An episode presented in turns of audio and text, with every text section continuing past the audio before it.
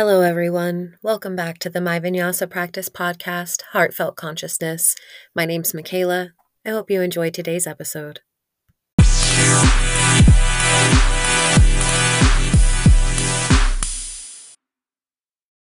Hello, everyone. Welcome back to the My Vinyasa Practice podcast, Heartfelt Consciousness. My name is Michaela, and today we have Wenlin on with us. Wenlin is MVP alumni, and she also is very passionate about Qigong. I hope I'm saying that correctly. I'll allow you to to uh, correct me here after you introduce yourself. How are you today? Great. Thanks so much for the opportunity, Michaela, and, and hello to all you viewers who are tuning in. My name is Wenling, and yeah, I'm doing great. Um, well, I, I guess if I had to introduce myself, I would say I specialize in women's health, and I support women to improve their health and maximize their energy and reduce fatigue um, by incorporating various different attunements through uh, yoga, through qigong, through the wisdom of ancient traditional Chinese medicine philosophy as well. And I integrate all of these uh, different offerings within the various different um, group coaching programs and also the teacher training programs that I offer for yoga teachers as well. My goodness, you are a Janet of all trades, I guess, instead of Jack. You have your hands in a lot. How beautiful. So, women's health. Tell me a little bit about that. What does that look like for you as far as like what you do and how you interact with clients? Definitely. So uh, great question. And maybe I could share a little bit about my own background and what I what brought me on this path to women's health, as well as what brought me on the path to yoga, as well as Qigong, which some of us may be familiar with and some of us may not have heard about. So my journey with women's health started, uh, I think, about more than seven years ago when I had a minor health scare and some uh, minor issues with regards to my ovarian uh, health. And so at that point of time, I had undergone a procedure and I started to become more and more aware of my menstrual cycle, my fluctuating moods, and my energy levels, and how this was affected during that phase of time when I, I was still holding a rather stress, stressful full-time job uh, in market healthcare market research at that point of time. And I've been practicing yoga for a very, very long time. I think uh, I was on to maybe my 10th or 12th year in, in yoga practice. And um, through that point of time, as I started to become more interested in women's health, I also started to look for other different kinds of modalities that would be more uh, complementary to Vinyasa Flow. Even though I loved Vinyasa Flow, at, at the same time, I was looking for something that was more nourishing and more sustainable, something that I would be able to do even when I am you know 80 years old or when i have grandchildren for example i probably would not be having a sweaty vinyasa flow practice at that point of time. And um, i had a chronic lower back pain injury. And so that point of time um, I started to seek some healing modalities, and that's what brought me on the path to later on uh, come into contact with Qigong, which is a very popular form of energetic health cultivation practice that has its roots in traditional Chinese medicine. And some of you may know it as Qigong uh, in, in the States, and some of you might be familiar with Tai Chi, for example. And Tai Chi is actually a specific martial form of Qigong that has its roots in um, attacking, self defense, so on and so forth. But there are many different styles of Qigong, uh, just as, for example, within the umbrella uh, term of yoga, there are so many different lineages and so many different styles. So the qigong that I teach uh, my students and that I I practice myself is in general focus on women's health, on cultivating and restoring uh, women's yin, as in yin yang. These are the two equal and opposing forces that underpin everything. You might have heard them, heard of them, or seen the yin yang symbol. Um, you know, with black and white, and within the black there's a dot of white. Within the white there's a black of, of dot uh, of dot of black as well. And so it's this idea of um, cultivating a sense of wholeness, which is, I, I, think, very, very similar to this idea of what we have in Ayurveda and in yoga as well. So I started to draw um, these different lineages and practices together. And as I um, started to integrate these in my own self practice and in my own daily life, living these principles off the mat as well, um, I started to see an improvement in my own health. And one of the main things that I do and that I advocate women that I work with to do is actually through this idea of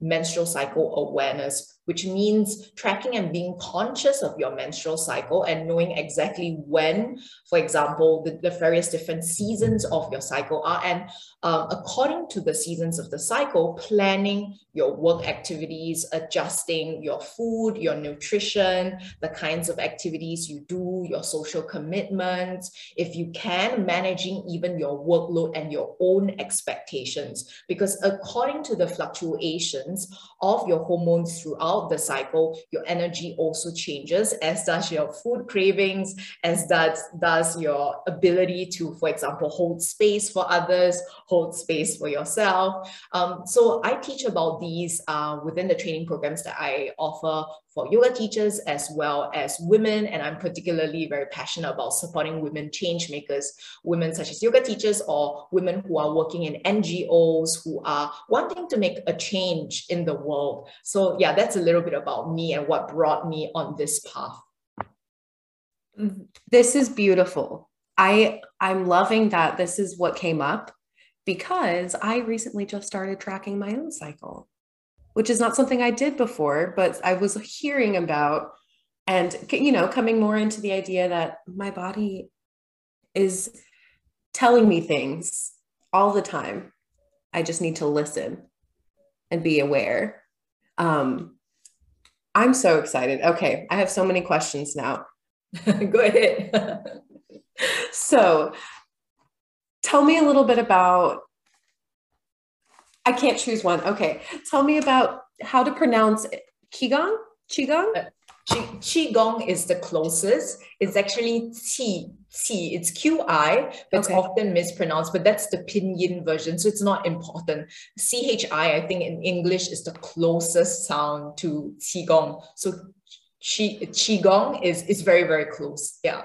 Thank you for that. I appreciate that. Um, tell me a little bit about what that looks like. I never experienced it. I know nothing. So Qigong is also, think of it as uh, yoga could look very different, right? Because we have the eight limbs of yoga. There's asana, there's pranayama. Asana is like the forms, the different poses. For those of us who are still yoga teacher trainees, um, probably you might be learning about the different asanas and memorizing them and how to cue for them. And also there's pranayama, which is breath cultivations. There's dhyana, which is meditation. Dharana, which is this idea of deep concentration. Similar concepts also uh, underpin Qigong.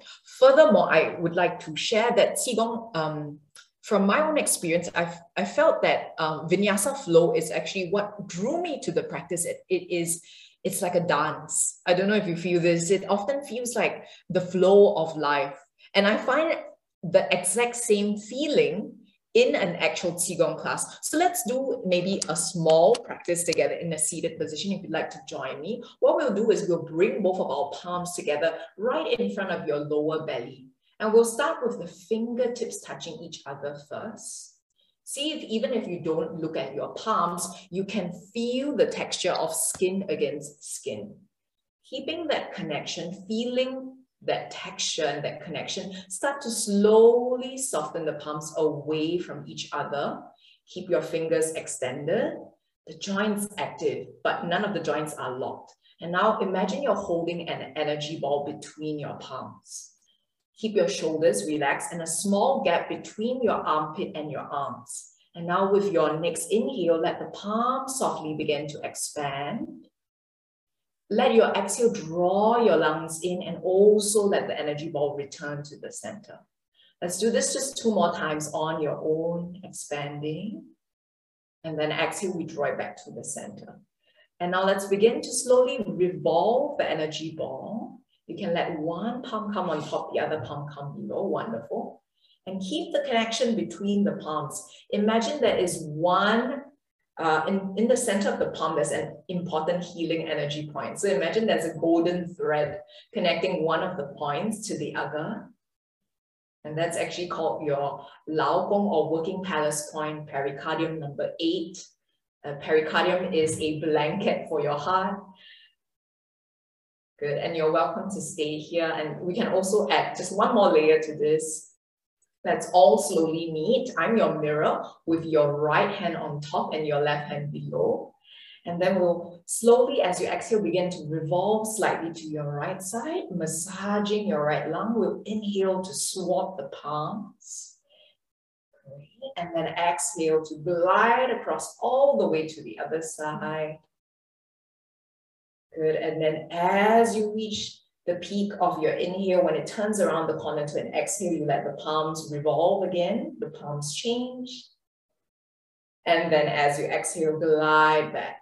We'll do just one more time on each side. So you inhale, let the palms swap. Great, great. And then exhale to the other side. And once again, breath in, flow, palms change. And exhale, we come back through the center. And then as you exhale, let the palms softly come down. So this is a form of Qigong. But that being said, there are so many styles of Qigong and this practice itself, there are many layers to this practice. In Qigong, like Vinyasa flow, it's like a flowing kind of practice. And uh, I would, the best way of describing it, in my opinion, is a moving meditation, even though caveat uh, that just like within yoga, there are uh, static forms, there are moving forms in Qigong as well. There are also static postures that we hold, for example, standing meditation called Zhanzhuang, where we stand uh, in, in uh, a stance called Wuji with the arms hold, held out as if you're embracing a tree to cultivate energy for anything up to, you know, some masters do it for hours. At the beginning, we do it for maybe 10 to 15 minutes. yeah. I loved that. And there were points that felt like I had to really think about what I was doing with my movement, but I continued to feel the the sensation of my fingertips touching that that kind of energy that we started with before we separated the fingers. Thank you for that. You're welcome. I love that. So, you offer all sorts of classes and and workshops, right? Can you tell me a little bit about what that what you offer Sure, definitely. Well, right now, there are two main things I specialize in. So, mainly women's health. And with regards to women's health, I offer a group coaching program that will be coming up. So, just earlier this year, we did a launch program, uh, which was around cyclical wisdom. So, um, an eight week group coaching program that includes um, supporting you to align with the menstrual cycle, not just in terms of um, planning uh, your work, but also diet, nutrition, how to adapt your yoga practice, how to include various different styles of Qigong practices to support you through the menstrual cycle. Just because also during the menstrual cycle, as you are beginning to track, uh, Michaela, probably you're familiar that uh, you know that the days leading up to your period is when you be- need to really begin to nourish yourself and also the PMS period has a very bad reputation in social media. But actually, this is a wonderful time to start to store and nourish.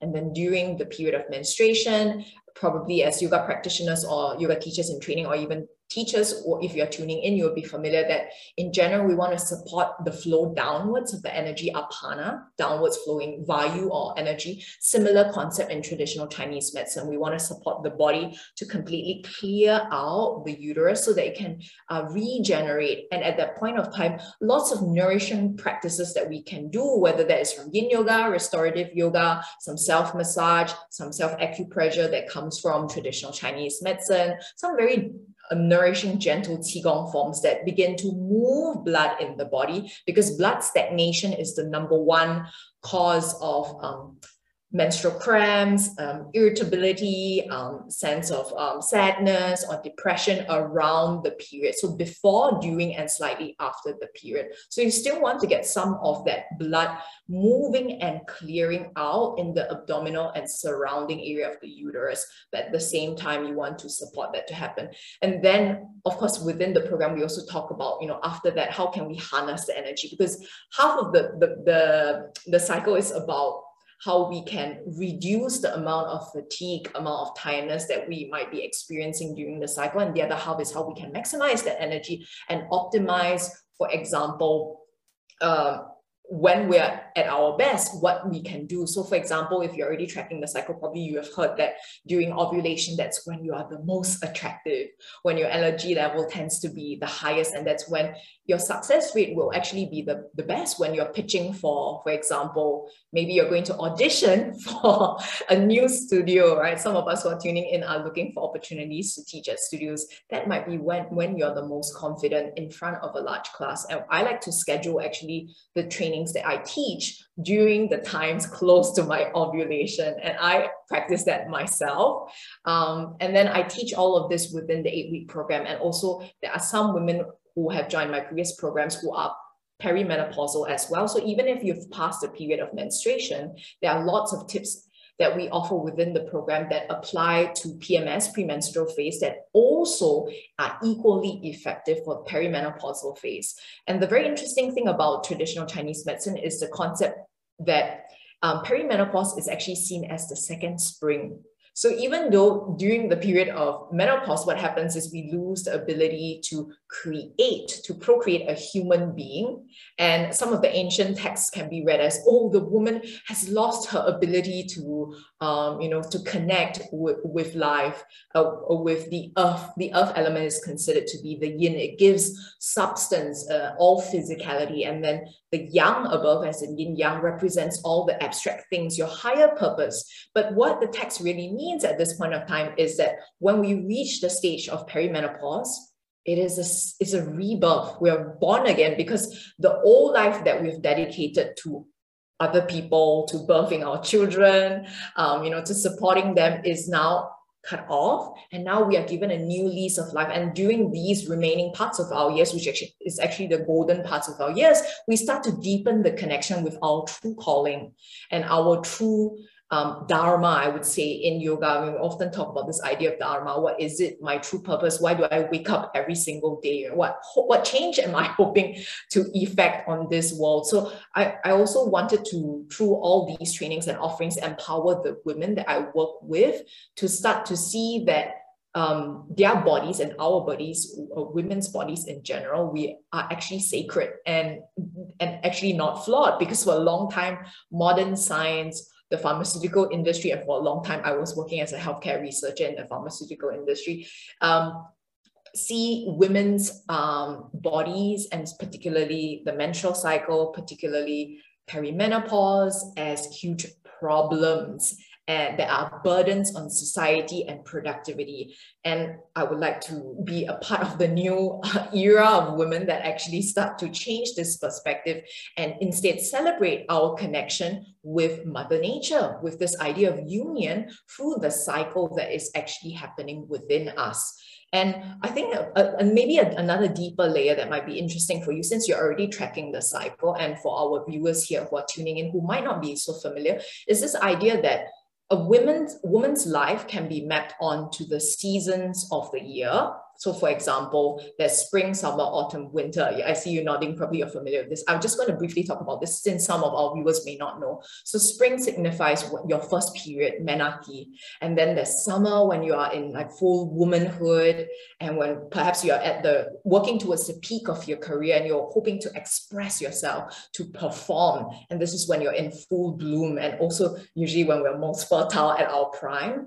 Then there's a period of autumn. And autumn sometimes has a bad reputation because that's when the leaves start to drop. But autumn is very beautiful. This is also the connection with this idea of returning to the essence. We shed all the unnecessary outer layers so that only the bare essence that is the most important is retained so that the, the trees, the animals can be pre prepare to move into the state of deep yin, which is consolidation, which is receiving, and this inward focus into winter, which is the post-menopausal period of your life as a woman. So this is the life cycle as a woman, if we look at the seasons. And then within a month, the same thing can also be seen through the four different stages of the follicular phase, which is the, the days after your period. So when you after the period has ended and you start to recover, your energy starts to rise again. The peak, which is around the period of ovulation, which is when your ovaries release the eggs, you're the most, usually your complexion is the best, your highest energy.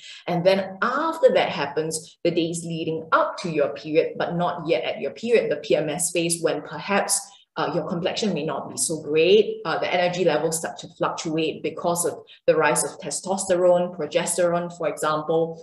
But at the same time, during this period, that's when you are the most clear. You have lots of clarity and you're able to say the things that perhaps in the earlier phases you were like, all you know wanting to be pleasing everyone wanting to you know make sure that the situation was great for everyone. But at the point of time in pms then you start to be really radically honest with yourself and say no that's not really what i wanted. What was i doing from before? And then of course there's a period of the bleed itself your menses which met onto the winter winter season. And so some of you might be tuning in and you might have heard of these four seasons, but did you know that the four seasons also map onto the five elements? And within the five element theory, so um, today the conversation is not very long, so I won't delve into it because that could be a, another conversation on its own. But in yoga and Ayurveda, there are the five elements. In traditional Chinese medicine, there are the five elements as well. So the goal today is not to compare and contrast and say, oh, is it the nadis and the meridians? Which one is the one that is correct? Because often us as yoga teachers, when we learn different dis- disciplines, we might be put in the position of having to then say which is the correct one. The only thing I can say is these two lineages developed separately for thousands of years because of there, uh, there were ge- geographical boundaries that were separating them, but we can see so many similarities. So for the remaining of today's conversation, I will prepare uh, prepare you and encourage you to think about the similarities and how you might hold them separate, but at the same time see each of them as a different lens at used to look at the world. So both of them have the five elements, right? And they are the four seasons where's the fifth element, right? Probably you'll be thinking that. So I'll use the traditional Chinese medicine five elements theory to give you an example. Spring is the season after the bleed. So after the bleed, the energy starts to rise. And this is the energy of the wood element, which is for most of us in the Northern hemisphere, that's when it's happening. The idea of rebirth, rising from underneath the earth. And there's this energy of creation, this uh, idea of play, of wanting to experiment. And that's the start of things when you begin a project as well. That's the same kind of energy when you're experimenting with different ideas. Then we reach this idea of um, summer when all things are in full bloom when you are as a woman you know ovulating when you are in your 30s and you you know seem to be doing everything so well you're very confident you've started to gain a sense of identity of who you are and expressing yourself in the world that's the energy of fire as concerned with the fire element, it is all about expressing outward in the world. And that's connected also with the heart meridians and the heart channel, which is considered to be the emperor in traditional Chinese medicine. So after the fire element, usually what happens in, in traditional Chinese medicine, some texts will say there's a fifth element, which is the earth element, that's in late summer. But in, in reality, this earth element is present in all of the bridging of the seasons. So between the four phases of your menstrual cycle, between the four seasons of the year, between the four phases of your, your life unfolding as a woman, there are transitional years right? When as a woman uh, as a girl you're not yet a woman. You know as a woman you've not quite yet started menopause but you've already experienced a little bit of this. So that earth element is always bridging those seasons and it is an energy that is central to all. And then we have the third season, which is autumn. And autumn, I described it a little bit earlier already, is this idea of shedding. And connecting with this idea of refinement, returning to the essence. And that's connected with the metal element in traditional Chinese medicine, your lungs, because the lungs embrace the heart. And how beautiful it is, right? That the fire, the heart is expansion, but the lungs, the metal is contraction. So we expand to express and give, but at the same time, we receive and also protect ourselves. So we don't give too much and then end up in a state of like fatigue. And then the very last element um, that's connected with uh, these four seasons is, of course, the water element. That is this idea of return to the source. And as yoga teachers tuning in or teachers in training, most of us are familiar with this idea of yoga as union. But it's not just union of our body, heart, and mind, but also union of us with each other, like you and me all together. And at the same time, this union with the great source, some of us call it God, Allah. Some of us have a different name, the divine consciousness, the universe, whatever that may be, many different names for the same thing. But simply the idea that there's a river of life that is flowing. And at the end, we always return to the source. And I don't know about you, but for me, there have been so many situations in my life where I think back and I made a decision that was so appalling or so shocking, or I was able to do something that took me so out of my comfort zone that I knew that that wasn't my normal, ordinary self. There was someone or something helping me. And that was when I tapped into that greater source of being. And I associate that with that very last stage uh, uh, with the period of wintering, with the menstrual cycle, the menses, right, when you actually return to this period of restoration and rest and hibernation. And also if we look at the entire life cycle as a, as a woman at that very last stage, when you become a wise woman, having gone through all the stages of life, that is when uh, you reach that stage. So uh, sorry for blah, blah, blah, blah, blah, going on so long and so long about this. I hope this was interesting for you. I'm captivated and I could continue to listen to you um, talk about all of this. This is so amazing. I love how you put the um, the difference of both and being able to hold both the lenses, the two different ways to look at things, and then how you then talked about how source is similar for everyone, what, whatever it looks like for you. That same kind of idea, like perception. That's what connects us is that we all have our own perception, but underneath. Yeah, for sure. Definitely. All right. So I'm really loving the reframe that you're giving here of the last phase of life as far as it, the menstrual cycle, which is, you said perimenopause. Um, yeah, perimenopause is if we look at the life cycle as a woman. So I, I like to see it as actually traditional Chinese medicine with the, the five elements and the four seasons can be mapped onto a day, a month, a year, and your entire life. So within the day, there's day, uh, there's sunrise, uh, midday, sunset, midnight. Within the month, of course, there's our menstrual cycle, and also you could, if, if you for those of us who are on the pill, you could follow the lunar cycle. Some of us follow the lunar cycle as well, but uh, the pill dampens your own menstrual cycle, and therefore you don't really feel that connection. But at least we still do feel the connection with the lunar cycle. And then for our lifetime, for those of us who are past this idea of connecting with the menstrual cycle, you're not lost yet. You know, there's still this idea of connection with the source you definitely still have and in fact probably you are even more intimately connected to the source than all of us. And uh, having gone through or being in the period of perimenopause it's a very big transition. As i mentioned from before it's the second spring and then there's postmenopause which is when the menopause has concluded and then you're in uh, uh, the late stage yeah. I think that that's awesome because like you mentioned we tend to get a really bad rap uh, women as we age.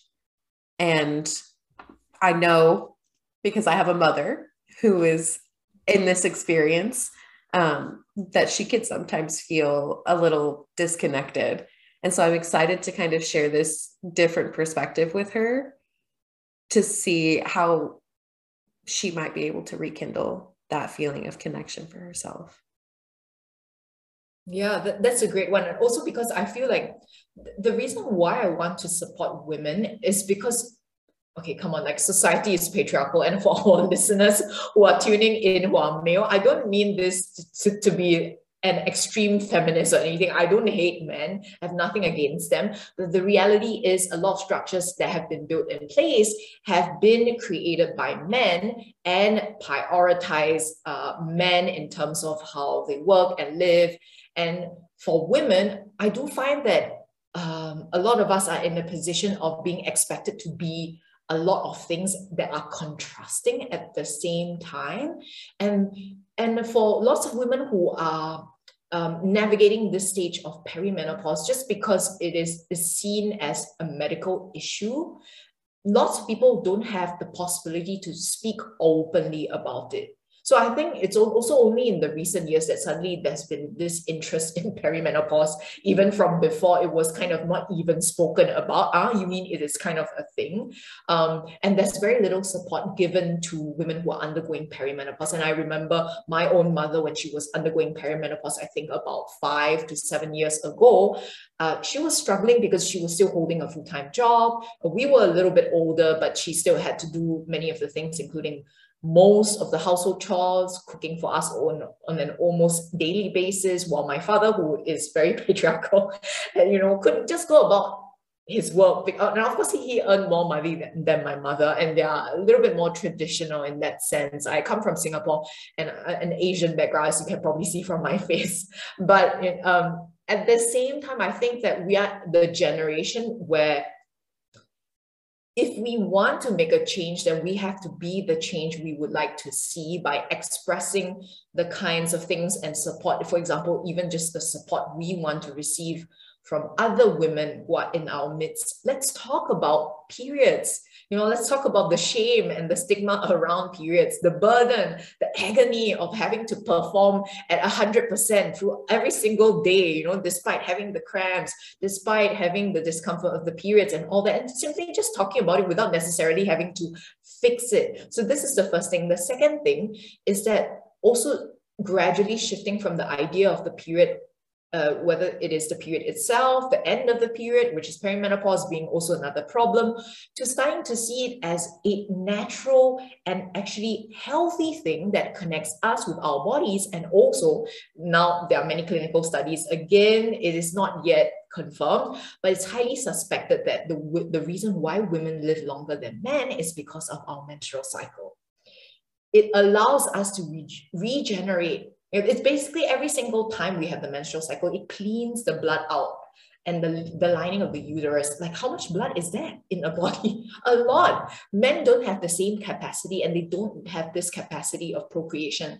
And I also wanted to point out that there's a lot of misunderstanding around the stigma of periods. And some people say that, oh, you know, even in ancient cultures, like in India, the period was considered to be bad because women were not allowed to be in the temple when they were menstruating. The true reason because of that is actually because in Hindu temples, what happens is when the, the woman is menstruating, her blood actually changes her into a different energetic state. And that energetic state would be for example, uh, almost considered to be not suitable be, to be in the temple. It's too sacred for her to be in the temple. And they actually wanted to protect her from going into the temple. That's the true reason behind that. And I, I just find it interesting that over time, you know, many of these different stories became anecdotal. And then there are there, there are these social constructs that we create that um, you know, we then start to share. We don't really question like why are there decent practices and why are women not allowed to do these things? Why is it expected that we not talk about the menstrual cycle? Um, yeah, and I, I just think that we should talk more about these things. I'll be very glad to yeah continue this conversation. What, what do you think, Michaela? I I love this. I think this is beautiful. Um, super interested in talking a little more about the studies that they're doing surrounding the life expectancy. Because i i always try to explain to my husband i wish you could understand the feeling that i have while i'm on my cycle. It's a very like deep internal like feeling that i don't think that you can quite understand um, which is okay right? That doesn't mean either of us are bad or wrong. It just means that it's an experience that we can try to be empathetic for. Um, but I love this idea of the destigmatiz- destigmatization and just allowing it to be talked about and be present in spaces. Mm-hmm. Yeah. It makes me a little emotional because it feels so foreign No, it does. It does. And lots of women don't want to talk about it because also they don't want to be seen as, for example, extreme feminists, you know, or for example, perhaps it would affect how they are seen at the workplace, especially if they are in a, uh, let's say, um, well, not in yoga teaching, but for example, if you work in banking, in finance, if you work in the tech industry, any of us who are tuning in, good luck to you. Only in the recent years, there have been a rising number of women in tech. Are lots of male dominated industries, and what's to say about this idea of gender equality and even less so talking about this idea of like really meeting women's needs not just in terms of pay but meeting us at you know on a daily basis like understanding that women's needs and how we respond to our life in the moment is quite different from men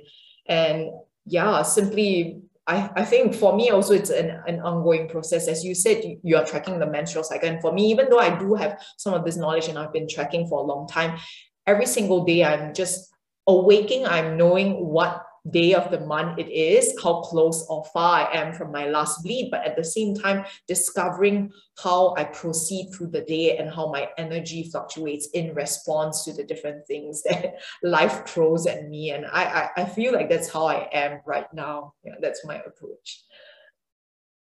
I think that's what makes this feel so authentic because, you know, I don't question whether or not you are within this practice yourself.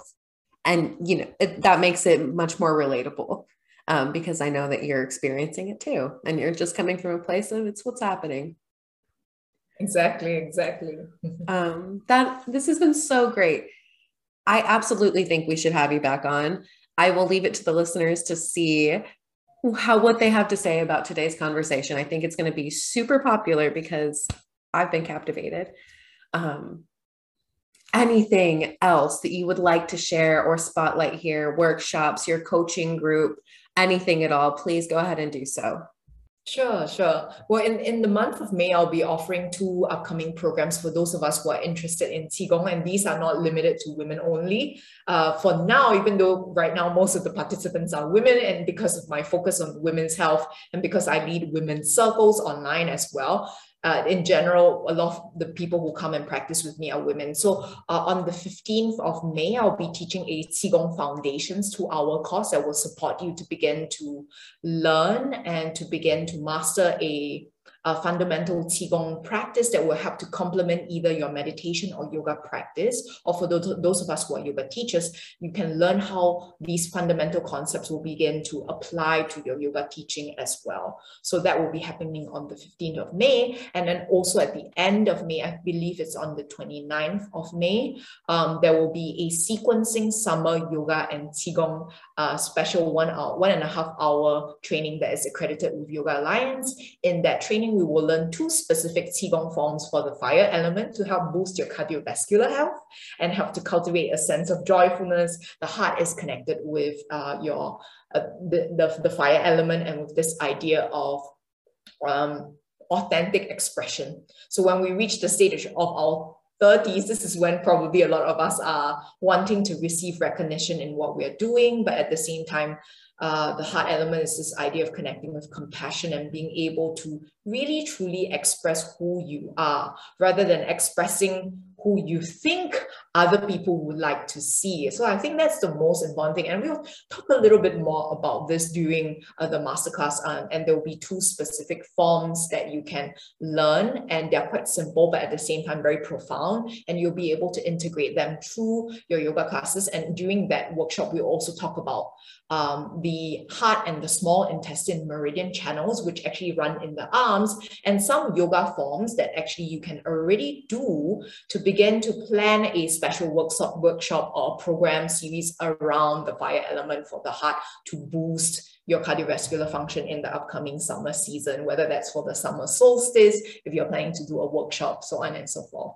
Yeah, so those are the two fixed programs that are coming up. And then later this year, there will be a, women's health program that is a little bit more close to what we discussed today uh, around working with the five elements, the four seasons. It'll be a combination of self-practice, some information around this idea of menstrual cycle awareness, but lots of exercises and real practical tips on how you can apply this to your own life so that you can begin to optimize your work and your living. A lot of us who are tuning in, especially if you work for yourself and you have some flexibility to arrange your schedule, then it's really super powerful once you start to align your work, your life, your commitments according to your cycle. And even for those of us who are not able to, you have a full time job, for example, simply making that 1% adjustment. So, what might that 1%?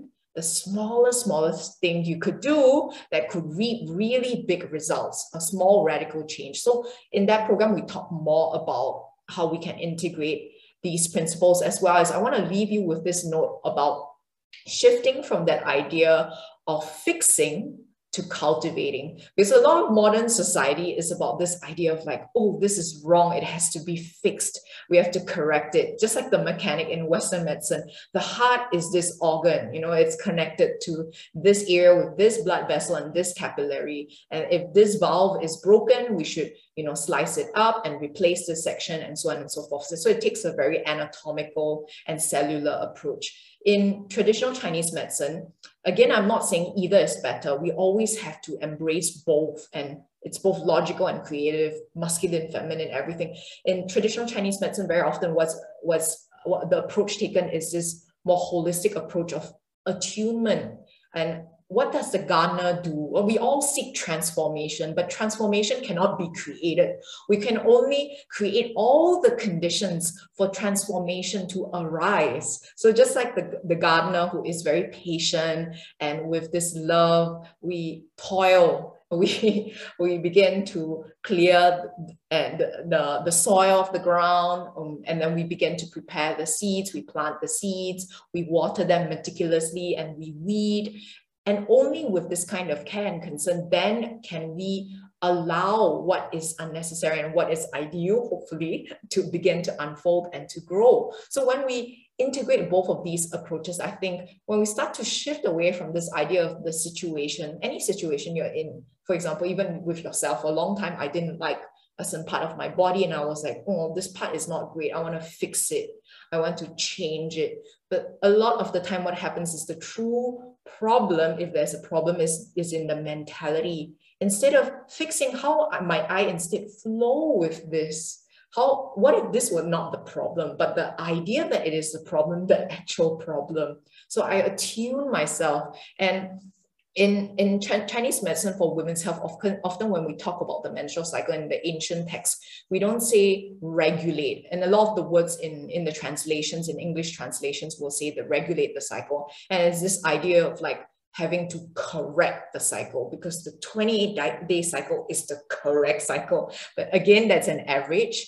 No one fits the average most people fall on one side or the other side of the average. Why? Because the average is when you take the sum of every single individual, millions of individuals, and you divide them by this population, then you get the average, right?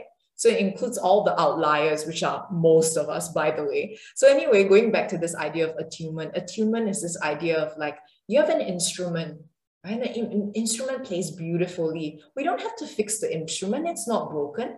We just align so the sound becomes more beautiful and you attune um, the, the instrument, just like this instrument that is inside of our bodies, which for me at this point of time is my, my womb, my yoni. And I like to see it as aligning and flowing with my internal cycles and attuning to it rather than fixing or regulating it. So I hope that maybe this note can uh, you know, leave our viewers with a more positive feeling about the menstrual cycle. I think that's a beautiful note to end on. Thank you so much for sharing that with us. And for everyone listening, I will be providing information in the bio to access these workshops that we've spoken about. So please don't worry, it will be there. Thank you, everyone, for joining us today. I hope you have a wonderful rest of your day, and we'll see you next time. See you.